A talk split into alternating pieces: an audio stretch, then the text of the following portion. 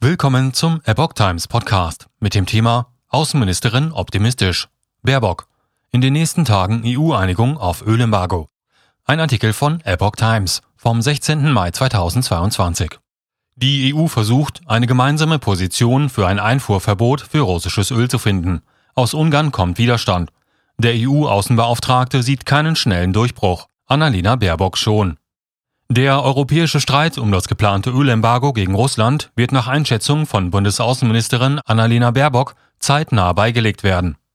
In den nächsten Tagen werden wir zu einem gemeinsamen Ergebnis kommen, da bin ich sehr zuversichtlich, sagte die Grünen-Politikerin am Montag am Rande eines EU-Außenministertreffens in Brüssel.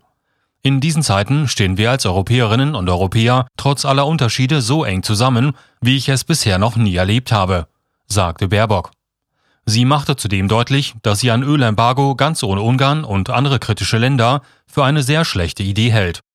Es ist wichtig, dass alle Länder den Weg des Ausstiegs gemeinsam gehen können, sagte die Grünpolitikerin. Man dürfe sich keinen Millimeter spalten lassen. Borrell sieht keine schnelle Lösung. Der EU-Außenbeauftragte Josef Borrell hat vor Hoffnungen auf einen schnellen Durchbruch in den Verhandlungen über ein Ölembargo gegen Russland gewarnt. Wir tun unser Bestes, um die Blockade aufzuheben, sagte der Spanier bei einem Außenministertreffen in Brüssel mit Blick auf den Widerstand Ungarns gegen das geplante Einfuhrverbot für russisches Öl. Da es ziemlich feste Positionen gebe, könne er aber nicht garantieren, dass dies bei den Diskussionen gelinge.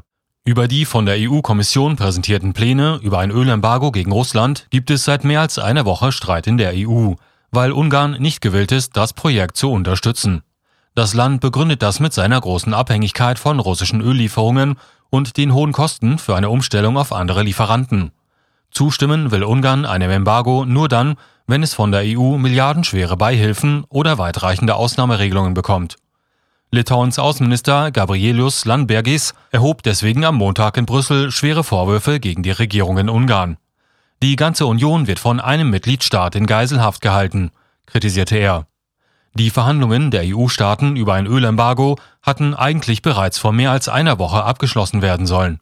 Der ursprüngliche Vorschlag der EU-Kommission sah vor, wegen des Ukraine-Krieges den Import von russischem Rohöl in sechs Monaten und den von Ölprodukten in acht Monaten zu beenden. Ungarn und die Slowakei sollten 20 Monate Zeit bekommen. Nachbesserungsangebote konnten Ungarn bislang nicht zu einer Aufgabe der Blockade bewegen.